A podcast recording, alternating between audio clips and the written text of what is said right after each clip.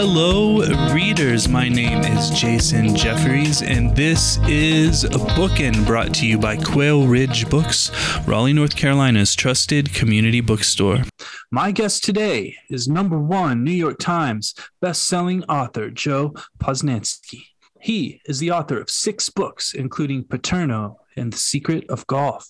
He is a national columnist for The Athletic and a former writer for Sports Illustrated, NBC Sports, and the Kansas City Star. His new book is The Baseball 100, which is published by our friends at Avid Reader Press. Joe, welcome to the program. It's great to be here, Jason. Thank you. Yeah, it's an honor to have you here. And Joe, I want to dive right into this book, uh, which is a ranking of the 100 greatest baseball players of all time. In your foreword, you state that you expect for the reader to come at you with vigorous disagreements. And down the line, I will have at least one of those. But first, Joe, can you tell us a little bit about how you fell in love with baseball, where you think baseball stands in the sports landscape of 2021, and why you decided to rank who you believe are the 100 greatest baseball players of all time?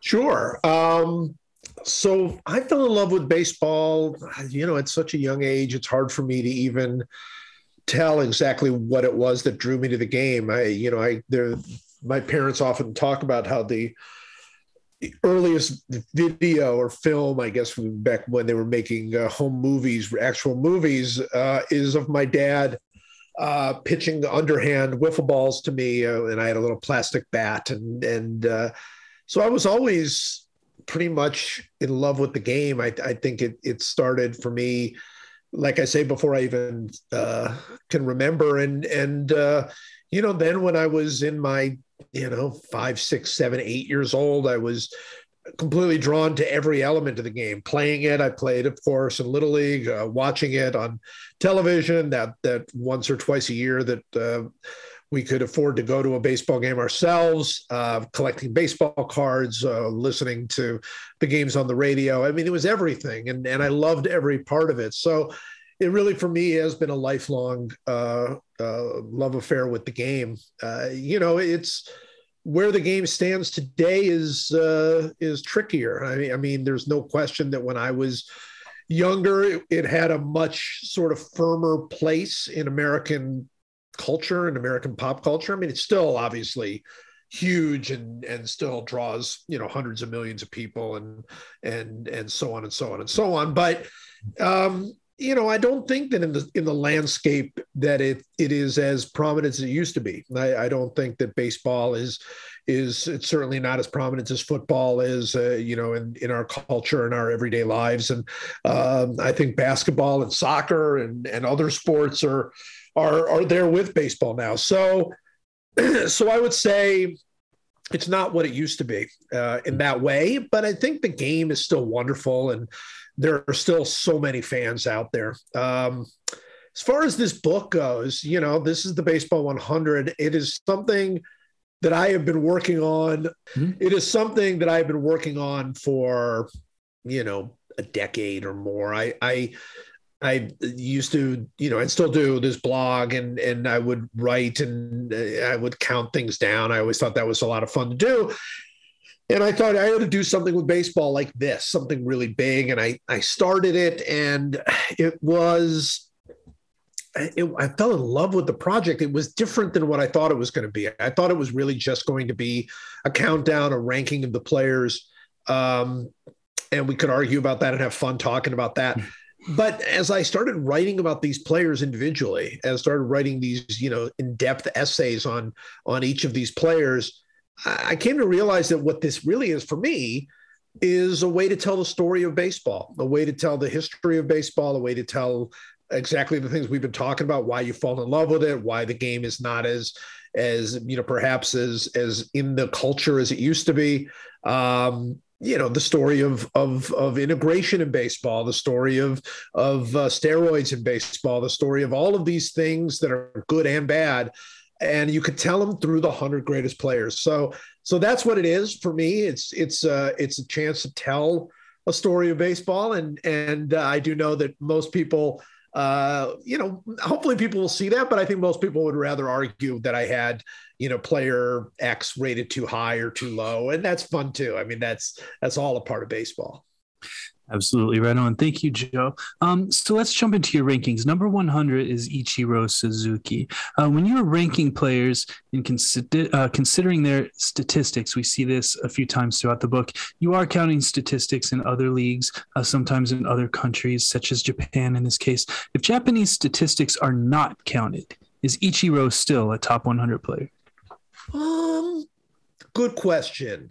Um, I would say yes. I would say he still would be a top 100. I don't know that it was necessarily his excellence in Japan that pushed him over the edge. I think he, you know, the, you're right. This is there is there is a statistical basis behind this book. There is a formula that I put together with a, a noted statistician, and and that was sort of the founding of the book. That's where it started.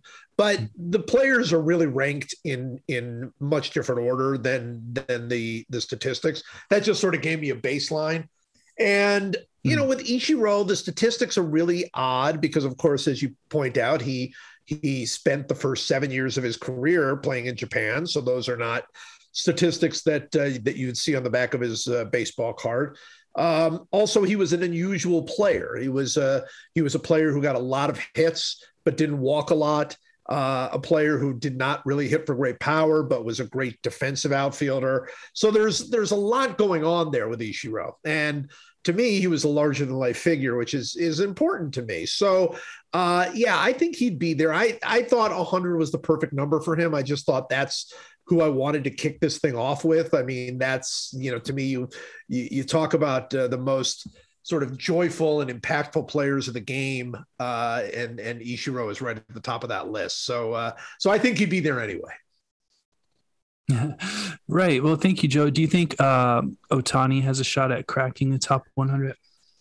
Well, certainly he does. I mean, it's it's obviously very early right now for his career. I mean, this is really his first true full season. Hmm. But there's never been a player like Shohei Ohtani ever, including Babe Ruth. I, I, know that they sometimes compare him to Babe Ruth because Babe Ruth pitched before he was a great hitter. Hmm. Um, but for a guy to be a dominant pitcher and a dominant hitter at exactly the same time, especially in today's era of specialty and and the you know they're the greatest athletes in the history of the game are playing baseball right now um, it's it's it's otherworldly. It's absolutely otherworldly. He's such a joy to watch. So, you know, I, he has to do this for a few more years uh, to to to sort of getting into the career stratosphere of some of these other guys. But uh, absolutely, I, I, I don't think that you can ever ever say that uh, that uh, Shohei Ohtani. There's literally nothing he can't do. Right. Yeah, I have definitely watched uh, more Angels games than I ever imagined this year, especially considering Mike Trout's injury. Um, well, thank you, Joe. I'm going to jump ahead to number 93. And believe me, uh, I could talk about every single player in this book. Um, number 93 is Ozzie Smith. And I'm going to return to this thought later. But you write about Ozzie. His legend has little to do with his own numbers it comes from the numbers that were not recorded. Can you tell us what you mean here as it pertains to Ozzie Smith and perhaps to other players too? Sure. Well, what made Ozzie Smith so great was uh, first and foremost, I mean, the, the, the vast majority of it is the defense that he played. He was a shortstop who was the most athletic shortstop the, the game has ever seen. He made diving plays, spectacular plays. He, he's very famous as a young player. He actually made a play where he dived for a ball and it hit a rock or something on the field and bounced the other way and and uh, he literally reached out with his bare hand and caught the ball and and threw the runner out it was it was it was like something out of a cartoon and that's what made him great. So when I say the numbers that were not recorded, I'm talking about those hits that he took away. I'm talking about the batting averages that he lowered all across the league. I'm talking about the the great uh, uh, pitching numbers that that were put up when when they were throwing in front of of Ozzie Smith, and and in his particular case, the World Series that the Cardinals went to, um, you know, in large part because of things he did that were you know beautiful to watch but fairly silent when it comes to the numbers so uh you know ozzie there are other amazing, great defensive players in this in this list, which I'm sure we'll talk about. But uh, I think when you when you talk about defense, you're probably talking about the shortstop. It's the most important defensive position other than catcher. And uh, when you talk about shortstops, Ozzie Smith, I think, is is the greatest of them all defensively. Great. Thank you, Joe. Uh, listeners, this is a good time to mention the Crooks Corner Book Prize. Uh, have you heard about the Crooks Corner Book Prize, what Pulitzer Prize winner Charles Frazier calls the coolest book prize in the country? Awarded annually for the best debut novel set in the American South. This $5,000 prize is intended to encourage emerging writers, whether published by established publishing houses, small independent publishers, or self published authors. This year's winner will be chosen by best selling novelist and poet Ron Rash and will be announced in January 2022. For more information, visit www.crookscornerbookprize.com. Joe, back to the baseball 100. Uh, I want to ask you about Bullet Rogan, who had a great career, one of the 100 best, in your opinion, uh, then left baseball, went to work for the post office, and rarely spoke of baseball again. And stories like this are um, sprinkled throughout this book. It, it's what makes it so much fun. Um, I want to ask you can you imagine this type of thing happening today? It would be like saying, and then after retiring, Mike Trout went back to Omaha, where he spent the rest of his days delivering packages for FedEx, and he never spoke of baseball again. Is something like this even possible these days? Uh, not really. No. Uh, you know, I think we're so much more connected mm-hmm. uh, than we were then. I mean, socially, and and uh, I don't think that there's the place in the country you can hide. You know, if you're if you're a spectacular a, a baseball player as Mike Trout was, or as Bullet Rogan was, and of course. The story of Bullet Rogan is the story of the Negro Leagues. I mean, he played in the game before uh, Jackie Robinson integrated uh, the game in 1947. He played actually long before he was he was playing in the 20s uh, when when the idea of a of a of an African American baseball player uh, in the major leagues uh, was really you know it wasn't even a dream at that point. Mm-hmm. Um, and he was this incredible player who played. Uh, he was a pitcher. He was a he was an outfielder. We talk about that. You know, that's it's very uh, it's I think it's just to talk about Shohei Ohtani and then talk about Bullet Rogan because Bullet Rogan was was that kind of player as well. Um, mm and and then yes, I mean he you know he he he did not get the the acclaim that that he certainly should have gotten because he never got to play in in white baseball at the time. And then when he did retire, and then there were quite a few of the players in the Negro leagues who did that. When they retired, they retired and found jobs. And you know, for him, it was the post office. Uh, for others, it was in you know automobile factories and and and as uh, janitors at schools. And they're you know story after story of some of the greatest baseball players who ever lived uh, playing you know just walking around uh, and and basically almost nobody knowing who they are. And and uh, you know it's it's bittersweet for sure. I mean the, the bitterness is obvious but the sweetness was how how great they were. And and the fact that that Bullet Rogan uh, is now finally, you know, he's in the Hall of Fame and and he has finally begun to get to get uh, some of the acclaim. It was it was really an honor for me to put him on this list. I there's no question in my mind he belongs there, uh, mm-hmm. but it's an honor for me to be able to tell his story because I think most people have not heard it. Right on. Thank you so much, Joe. Um, Max, Scherzer is your first active player on this list at number 90. Uh, do you think he improves his positioning as a member of the Dodgers? And do you think he will be with the Dodgers after this postseason? That's a, both are great questions. He definitely has improved his position. All the active players, you know, it's a snapshot in time, mm-hmm. and and uh, you know some of the active players like Albert Pujols, uh, you know, their careers are not over, but but they're slowly, you know, they're they're they don't have that much time left. I mean, Albert Pujols is going to retire at the end of this year. Mm-hmm. Um, but guys like Max Scherzer obviously still have something left. I mean, he might win the Cy Young Award this year. He's hmm. pitched, he's pitched that well, and he's since he's been to the Dodgers, he's been almost unhittable. I would not be surprised to see him back on the Dodgers next year. I mean, if, you, if you're asking, I mean, obviously we have to see how the rest of this year plays out. The Dodgers will go into the playoffs as, as I think the favorite to win the World Series again, uh, hmm. in large part because of Max Scherzer, who I think is is added a dimension to their pitching staff that that will make them very very tough to beat. Hmm. Um, and at that point, it really will be up to Max Scherzer himself where he wants to play. I mean, he's at that stage in his career. He's made enough money; he can go wherever he wants. But I, I think once people go to the Dodgers and win a World Series or, or compete for one, and see how they're treated in LA, it wouldn't be surprising to me at all if he stayed. Right. Um, thank you, Joe. I and geez, sorry, Dodgers fans, but I hope not. I I saw before we had to turn our feed off. You had a Padres shirt on. You might have seen my Giants hat in the background, but I, yes. I don't want to see him go to the. I don't think I don't think you well, to worry about the Padres. Oh yeah, I thought he was. I thought he had gotten traded there for a minute before the deadline. Um, I'm sure you did too. Um, well, number 89 on your list is Mike Piazza, uh, the lowest draft pick to make the Hall of Fame. What skills and statistics warrant Mike Piazza being the first catcher to be included in your list? Well, I think Mike Piazza was the greatest hitting catcher probably ever. I mean, other than Josh Gibson, who's a whole other category, mm-hmm. uh, playing in the Negro Leagues as he did. Uh, Mike Piazza was an incredible hitter, became an incredible hitter he was, as you mentioned, he was he was essentially drafted as a personal favor to the Dodgers manager Tommy Lasorda, uh, or I should say, from a personal favor from Dodgers manager Tommy Lasorda to Mike Piazza's father. Lasorda and Piazza's father were friends. So nobody wanted him. Uh, no college really wanted him. No pro team really wanted him. And the Dodgers sort of took him on a, you know, just on a flyer and just uh, it was like a 60th round draft pick. They gave him the tiny, tiny signing bonus. And he uh, and he went to play, and then of course he developed. He he he became much much stronger. He developed his his hitting, and he he was just a massive hitter. He was very very few players have hit the ball as hard as Mike Piazza did on a regular basis.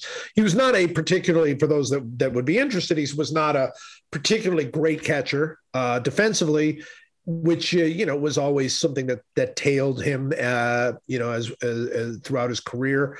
But you know he was good enough and and he was certainly uh, just an incredible hitter. Right. Amongst all the positions in baseball where do you think catcher ranks in terms of degree and importance and complexity? Oh, it's it's got to be number one when you talk about everything. I, I mentioned that the toughest position in is is shortstop, and I think that's because catcher is almost its own category. I mean, when when it comes to uh, how much it takes out of you, when it comes to you know you're the one person who who uh, you know is facing the other direction, as people say, you're the the person who controls uh, the defense in so many ways. You're the one who tells the pitcher what to throw, whether you're getting that information from the dugout or not. Uh, you're you're the one that has the most uh, sort of active place with the home plate umpire. I mean, there's just so many things. You have to block balls. You have to block the plate. It's a grueling position, and that's the thing that really I think separates it from every other. The, you can, I mean, there are catchers who play 140, 150 games, but not for very long. It's a, it's a, it's too grueling a position. So, so you know, you play 125, 130 games as a catcher, and and uh, and and you know, you try to you try to last through the incredibly difficult summer months. It's uh, it's an incredibly important position, and it's an incredibly difficult position, and that's why there are not very many who were great catchers defensively and great hitters. It's uh, it's it's very very difficult to do both. There are a few, they're in this uh, they're in this book, but but there are very few. Thank you so much, Joe. Listeners, we're going to pause here for a word from our sponsor, and then I will be right back with Joe Posnanski. The Bookin Podcast is sponsored by Libro FM Audiobooks. Libro FM lets you purchase audiobooks directly from your favorite local bookstore, Quail Ridge Books. You can pick from more than 100,000 audiobooks, including New York Times bestsellers and recommendations from booksellers around the country. With Libro.fm, you'll get the same audiobooks at the same price as the largest audiobook company out there. You know the name but you'll be part of a much different story, one that supports community. Listeners of Bookin can get a three month audiobook membership for the price of one. Go to Libro FM, that's L I B R O dot FM, and enter Bookin, B O O K I N, in the promo code space. With each listen, take pride in knowing that you're supporting local bookstores. I'm back with Joe Posnanski, author of the Baseball 100, which is published by our friends at Avid Reader Press. Joe, we've just worked our way up to number 89. Uh, I don't know how we're going to do this, but we're going to do this. Uh, I spent months with this book, and I have to say before we move on uh, that I love sports books. Regular listeners of this podcast will have picked up on this by now. Uh, but this book, The Baseball 100, uh, is the most enjoyable book of its type I've ever read. Um, it, I put it right beside maybe, you know, the Book of Basketball by Bill Simmons. It's just a fantastic, fantastic book, and I'm going to be selling it all year long. Um, I'm going to skip Curt Schilling here, Joe, because this guy doesn't need any more airtime. Um, but let's talk about Gary Carter and bookend our break with with catchers here. Um, why is Gary Carter better than Mike Piazza?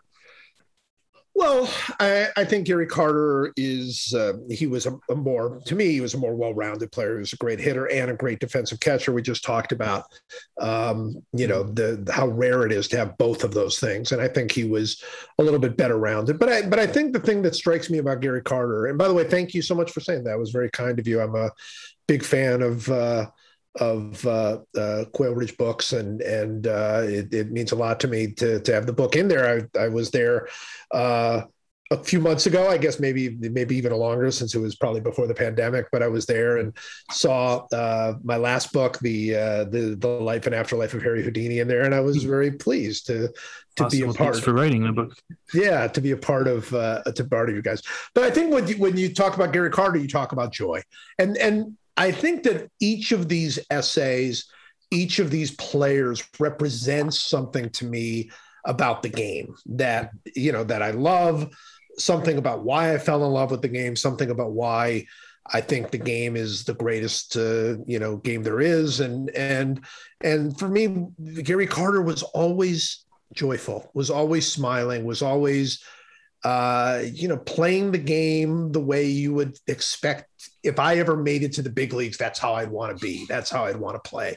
And and so Gary Carter represents that. And uh, that's not to say Mike Piazza doesn't or other people don't, but I think he was particularly um, public about his joy for the game. I mean, he, it was something you could just see with him every time uh, he went out there. It, it, just glowed off of him. Uh, so so yeah, I mean, you know, at, at, some point when you start talking about these ratings and these rankings, and and uh, you know, it's like, well, why did you put this person in front of this person? It's mm-hmm.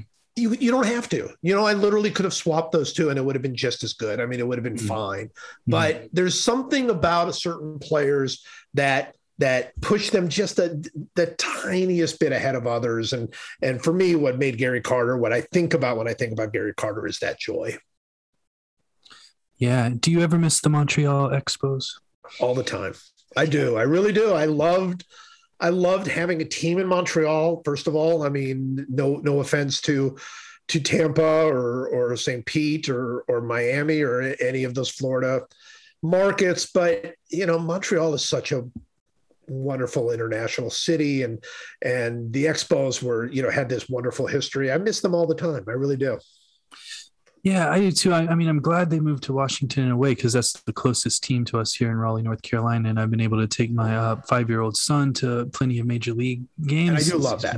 I do. Love Washington yeah. should have a team. Absolutely. Yeah, um, but uh, earlier this year, I took him to Baltimore when the Orioles were playing the Nationals for two games, and the Orioles uh, won both games. So now I fear that my five-year-old might be an Orioles fans without the uh, the knowledge of what that implies. Well, um, I would um, say if, if if I were if you you know and, and I'm not I'm not trying to give parental advice because I right. that would I would not my daughters would never let me do that. But uh, mm-hmm. stop him from becoming an Orioles fan if, if, if at all possible. Please stop him. Yes, uh, I'll, I'll, do my best. I think he really likes him because he got two of those giant foam uh, oh, ends that look like crab claws and two feet that look like bird things, and he he now dresses up like a monster called a crabbird. But um, anyhow, um, one of the coolest stories in this book is the story about Carlton Fisk and his dad. Uh, what is it about baseball that is so tied into relationships between fathers and sons? it's it really is amazing. It really, you know, obviously they're I mean one of the most beloved baseball movies. Field of Dreams is about fathers and sons. Natural, another one of the most beloved baseball movies about fathers and sons. There is something there. You know, it's it, that's that essay I've I've already done obviously some some media for this, and and and we'll obviously be doing a lot more as uh, the the days pass until uh, publication day on the twenty eighth. Mm-hmm. But I get asked all the time, well, was there one essay that you love the most, or is there one essay, you know, one player that, and there really isn't in in in sort of the bigger thing. I I, I really put everything I had, all of my heart, into each of these players. But the Carlton Fisk essay was the one that sort of presented what this book had a chance to be. You know, mm-hmm. I I was I was writing these and they were going along, and I got to Carlton Fisk, and it became clear to me that what I wanted to write about was this this very tough father and this dutiful son and and the way that they clashed but also the way that they drove each other and and it leads to this amazing wonderful career that Carlton Fisk has it leads to him hitting probably the most famous home run in baseball history, the game six home run he hit against uh, the Reds in the 1975 World Series.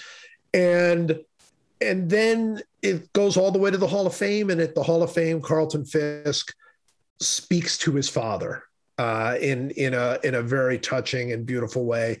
And that's when I realized, in a fuller way, what I wanted this book to be, which is I wanted it to be those stories. I, I think you're 100% right. I think fathers and sons, fathers and daughters, mothers and sons, mothers and daughters, that's mm. it's a more integral part of the game than it is maybe other sports. And and I wanted to tell that part of the story too. That was my story. My father introduced me to baseball, and and uh, you know I I wanted that and and the Carlton Fisk story is the one that really showed me the way. I think in a lot of ways. Mm-hmm. Very good. Um, I can't wait for our listeners to read that story. Thank you, Joe. Um, my next question uh, I love baseball. I love baseball cards. I want to know is Bert Blyleven on this list specifically because of his rookie card? And as such, can you tell me about Rob's rookie card investment plan and how it is related to Bert Blyleven? Yes, yes. So uh, he'd probably be on there anyway, but uh, when I was in, well, I just moved to North Carolina actually from Cleveland in high school, and you know you're trying to get to know people and and make your way. And I was a particularly awkward kid, and I became friends with a guy named Rob uh, mm-hmm. Sadoff, who still lives here in Charlotte, actually. And and Rob was a big baseball card collector, and I was a baseball card collector in sort of the more traditional way. Like I had baseball cards and I loved them, but I didn't collect them, you know, in the sense of trying to to collect rookie cards or or you know create investments or anything like that. Mm. But Rob did, and he sort of introduced me to this. And one of the concepts he introduced me to was this idea of looking at a player's statistics compared to their age and being able to project if that player was going to end up in the Hall of Fame. Because mm. once a player goes into the Hall of Fame, their value of their baseball card goes up.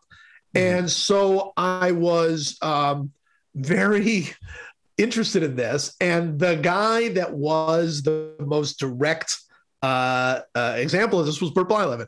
Bert Blyleven had a lot of strikeouts and quite a few wins for his age. He started very young. He was 19 when he played in his first year in, in the major leagues. So you could project he was going to get 3,000 strikeouts uh, pretty early on in his career. And most players who get 3,000 strikeouts, in fact, almost all of them, end up in the Baseball Hall of Fame. And so we started collecting Bert Blyleven rookie cards, figuring someday he's going to be in the Baseball Hall of Fame and we're going to get rich off of Bert Blyleven rookie cards. Mm. The, the plan, the only issue with, with, with that plan, the plan worked. I guess to perfection. He is in the Baseball Hall of Fame. Uh, the only plan is the only problem with those sorts of plans is they're very, very long term plans. It took him mm-hmm. 15 years to get into the Baseball Hall of Fame. So we would have had to hold on to those cards for 25 years before they would have had any value and uh, i don't believe either one of us did so we never we never got rich on the Bert Blyleven plan like we should have yeah, let that be a lesson uh, to all the younger folks listening. Hold on to your baseball cards, friends. Exactly. Um, yeah. Um, well, Joe, um, we're going to skip ahead, and I hate to skip ahead uh, in different times. I would meet you in Charlotte. We would talk over coffees or beers or what have you, and sure. this could be a two or three hour episode. Um, but here we are, a year and a half into this pandemic, talking on the phone. Um, so I have two more questions for you. Okay. Um, I'm going to skip way ahead uh, to number three on your list, who is Barry Bonds. Um, I understand why he is number three. As someone who lived in San Francisco and went to lots of Giants games when Bonds was playing, I would even potentially rank him number one. Uh, do you, Joe Posnanski, believe Barry Bonds, the number three player of all time in your book, belongs in the Hall of Fame? Okay. So the question is being asked, of course, uh, because uh, it is widely assumed and, and more or less admitted in some form or other that Barry Bonds used steroids to uh, to to bulk up. As at the end of his career, uh, and then throughout the 2000s, early 2000s, he put up um, numbers that blow the mind. He still owns the uh, all time single season home run record of 73.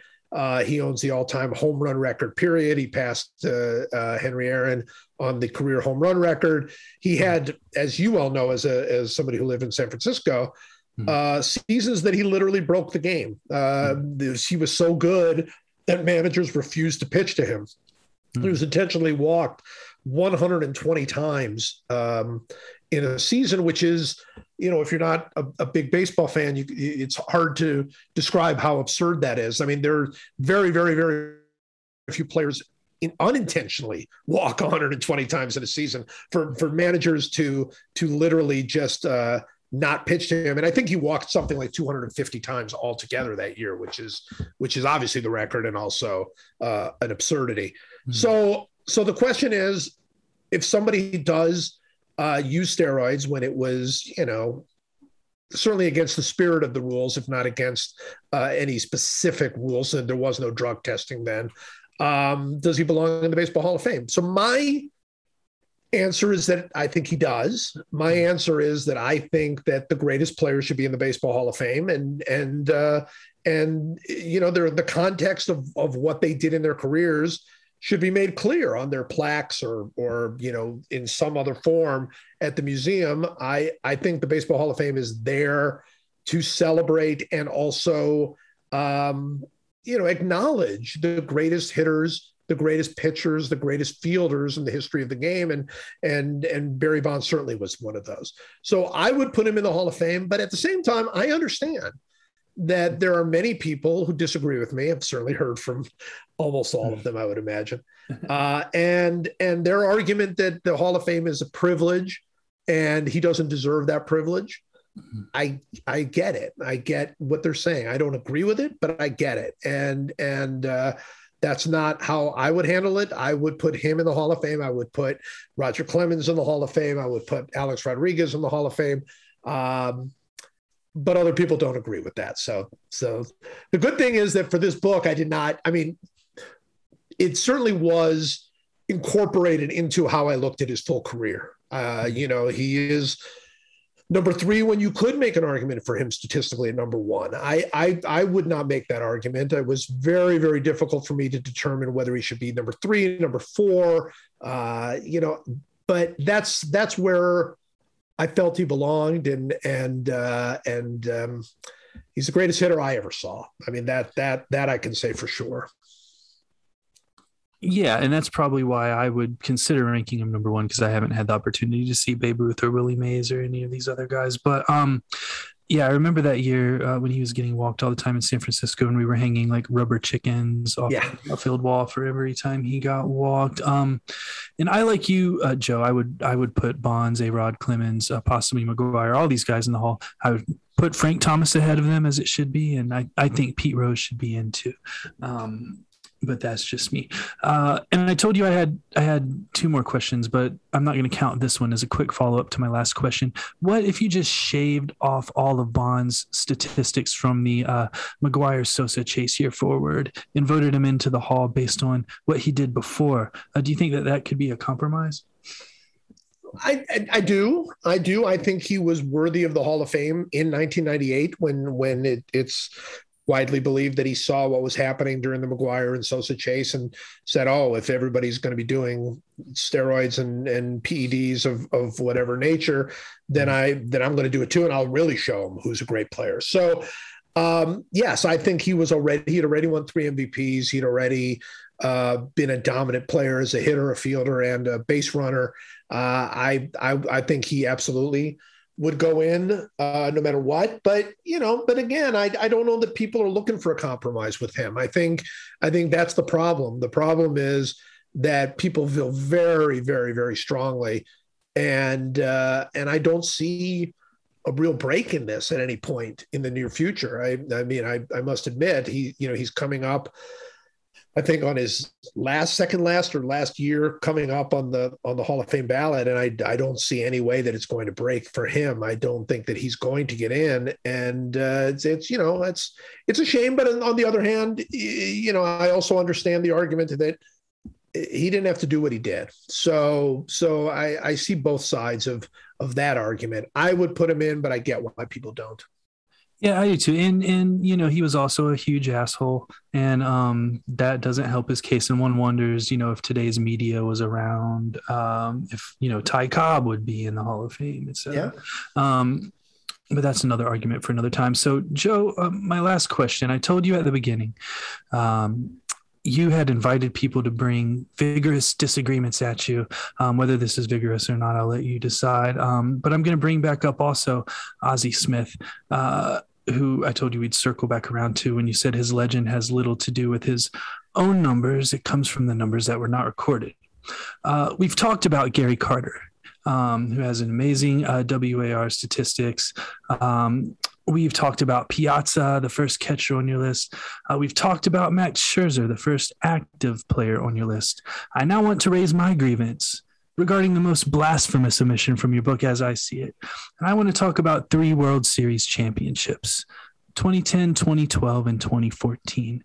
I want to talk about the team that, as we sit here in 2021, has the best record in baseball. I want to talk about MVP awards, Rookie of the Year awards. Is it possible, Joe, that Matt Cain, Jonathan Sanchez, Late career Barry Zito, Kevin Gausman, Logan Webb, Ryan Vogelsong, Johnny Cueto, maybe even Madison Bumgarner and Tim Lincecum. Is it possible, Joe, that these gentlemen were not great pitchers, but were products of the genius Buster Posey?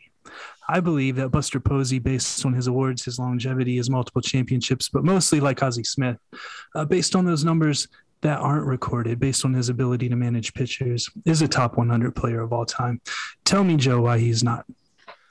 Um, well, there you go. I don't, I don't know that I need to say it. I think you've already, you've made a very powerful case for Buster Posey.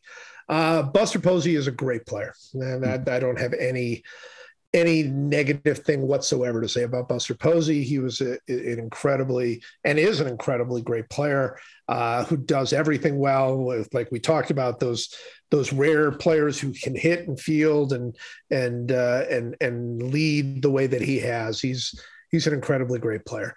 Um, I can tell you he's not in the top 100 because I thought there were 100 players better than him, mm-hmm. uh, or 100 players who, who you know, in my mind, uh, were were more more they they fit better in my 100. Uh, I'd also tell you this that his career is not over. And and mm-hmm. I don't know when the next version of the baseball 100 is going to come out. I'll I'll wait and see this one come out first.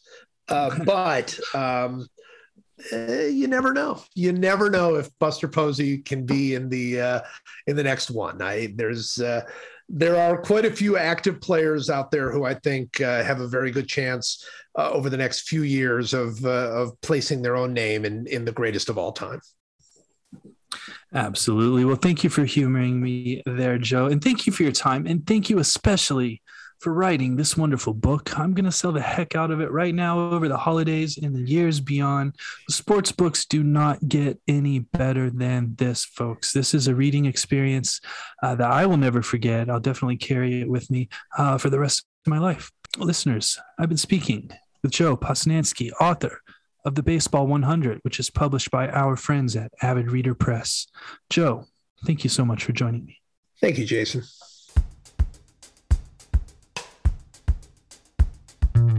Once again, I would like to thank Joe Posnanski for joining me. Copies of the Baseball 100 can be ordered at www.quailridgebooks.com with free shipping. I would also like to thank our sponsor, Libro.fm Audiobooks. Please navigate over to Libro.fm and enter the promo code BOOKIN, that's B O O K I N, in the promo code space to get one free audiobook and support your favorite local independent bookstore in the process. My name is Jason Jeffries, and this has been Bookin'.